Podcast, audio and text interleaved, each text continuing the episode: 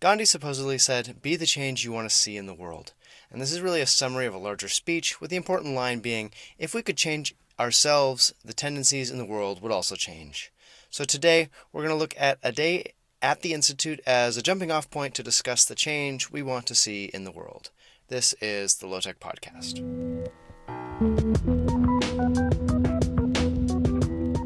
Hello and welcome. I'm Scott Johnson from the Low Technology Institute, your host for podcast number 57 on October 14th, 2022, coming to you out of the Low Tech Institute's recording room in Cooksville, Wisconsin. Thanks for joining us. Today we're taking a look at what a typical day is here at the Institute, but again, every day is pretty different. And don't forget to follow us on Twitter. Our handle is at low underscore techno. Like us on Facebook, find us on Instagram, subscribe to us on YouTube, and check out our website, lowtechinstitute.org. There you can find both of our podcasts as well as information about joining and supporting the Institute and its research. Also, some podcast distributors put ads on podcasts. Unless you hear me doing the ads, someone else is making money on that advertising. While all of our podcasts, videos, and other information are freely given, they do take resources to make. And if you're in a position to help support our work and be part of this community, please consider becoming a monthly supporter for as little as $3 a month through our Patreon page, patreon.com slash lowtech institute. If you'd like to sponsor an episode directly, please get in touch with us through our website, lowtechinstitute.org. It's now 6.55 on a Thursday, and I'm down here in our um, living room slash uh, breakfast nook. You can probably hear my one year old daughter in the background banging her plate as she enjoys um, a banana. I've been up for 45 minutes getting myself together and one of the kids up. We'll have to get the other one up here in a minute. We live here at the Low Technology Institute, or better said, the Institute lives right now at our house. Um, that's something we hope to change in the next two years. We hope to make a uh, permanent home for the Institute in a uh, barn with a workshop and an office, but that's not where we are yet.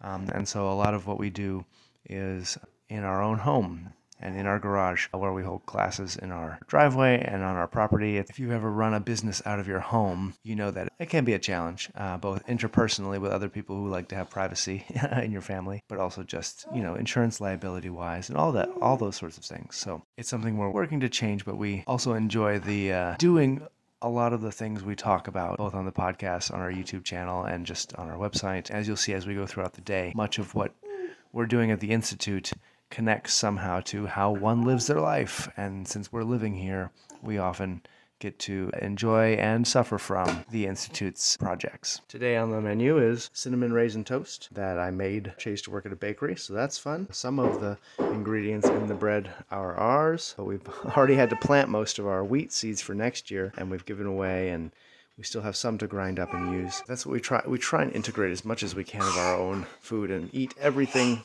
from our own property as we can and then on top of that, we supplement with exterior uh, or incoming foods from the grocery store and things like that. Uh, for example, we don't have any dairy animals, but we have two growing kids. So we certainly buy milk and cheese and dairy and things like that because we can't make them on a scale without access to a dairy animal, which is kind of a shame because we live in Wisconsin. And I do know there are neighbors that have dairies. And in theory, uh, we could walk over and get some milk, but farmers here don't want to give raw milk to people they don't necessarily know. And so it's hard to bring that up with people and say, hey, can you do something illegal for me when we only know each other in passing? So that's kind of a, a thing that might need to change in the future if people need to seriously think about changing their food web from something that is national or international, really, to something that is hyper local, something, you know, could you walk and get all the food you need? It probably means less dairy for most of us, but there's certainly a lot of food around you. And so that's something we often think about. If you haven't watched our Food Mageddon series on YouTube, you should head over there and check it out. That's where we spent a year where we only ate food that we grew, gathered, or hunted near us. So that's a yeah, that's an interesting place to start if you're kind of just joining us or if you haven't seen that. So breakfast is toast. Sometimes we have eggs from our chickens. Sometimes we'll have granola that we've made. For the most part, we try and at least integrate a lot of our, our own food into it.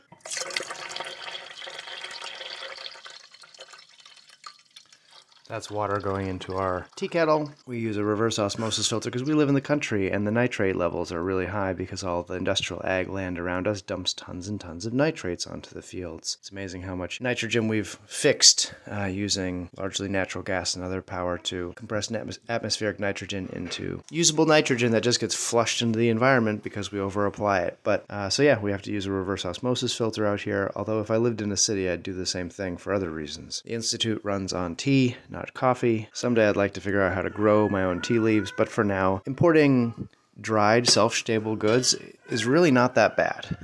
You can bring tea and other dried commodities really long distances by ship, which is much easier on the environment than other types of, of commodities, especially ones that are fresh or need to be kept refrigerated, cool, or moved very fast. So, yeah, if you think about what you're buying at the grocery store, Things that are shelf stable and do not require quick transportation from a long ways away are generally easier on your carbon footprint. Okay, bye. Have, Have a good day. You too. Bye, Penny. And the whirlwind is past. Kids are gone for the day, three days a week. They're in full time, which allows me to do three days a week of work. The other days are juggling. And now, a few minutes of computer work, updating blog posts, answering emails, answering YouTube comments, and taking care of things that can't wait, and double checking that I don't have any appointments or things I'm going to miss throughout the day. Just a bit of calm after the storm of getting the kids together and out the door. Now I am chopping up peppers. These are hatch chilies, actually, and I am popping them in the dehydrator because at this time of year, the dehydrator needs to basically be running constantly to dehydrate peppers and apples and uh, tomatoes and everything else. Okra, yeah, whatever we can get in that dehydrator, we get in there and get it going because winter's coming, as they say before I went outside to get some work done, I had to pop down here to the basement and I am shoveling finished worm compost into a sifter because I need to make some potting soil because we need to get our winter herbs going. We have an herb spot in our kitchen and they grow in pots, so my mom is going to get those herbs started today. And also we need to start some lettuce because our winter cold weather greenhouse will be starting up here soon. So we got to start some cold weather leafy greens like spinach and lettuce and other things so that we can have fresh greens into the winter. Now to open up the chickens, give them some scratch, fill up their feed. Our voracious little dinosaur descendants here. Unfortunately, we have a sick one who has something called blackhead, which is primarily a turkey disease, but because the medication you would give to it would make it unsuitable for human consumption, the medicine has been banned. And so my sick chicken is going to die because I can't get the medication legally in the United States. So there you go. Kind of rare in chickens and this is my second chicken in four years that's died of it. That's unfortunate. We've had hawk attacks this summer, but overall we have a decent flock here. We're going to do our fall butchering in a few weeks and bring our flock number down to about 10 for the winter. All right, so I've just planted out 50 spinach cells and I'm watering them in, which is the spraying water you hear in the background. Get them completely soaked. Then they'll go in our oven where the pilot light will warm them up and sprout them, and then they get moved to our greenhouse where they will grow over the next few months, first under sunlight and then under grow lights using scrap wood to heat the, the fireplace in there. It's a constant cycle of starting seeds, harvesting, and starting seeds and harvesting uh, on a rolling basis. I now find myself 20 feet above the ground on top of a greenhouse, repairing a cut in my neighbor's greenhouse that I also get to grow in. So I'm not going to record much up here because it's dangerous, but fun. Just another random thing I get to do today. And now I'm inside the greenhouse picking tomatoes. These are Roma style tomatoes, San Marzano 2s. I'm picking these. These are a paste type tomato.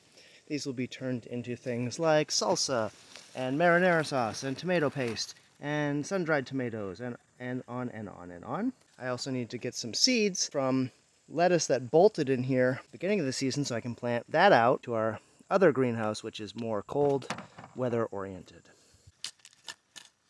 Now I'm in the garden digging up potatoes.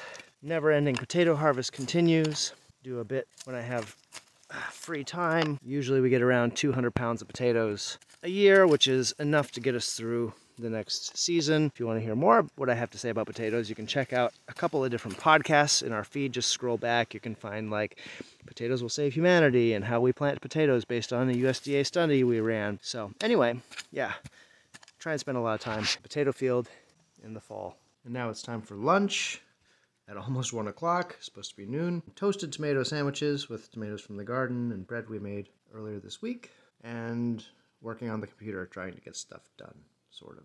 Uh, quick break, and then back to it.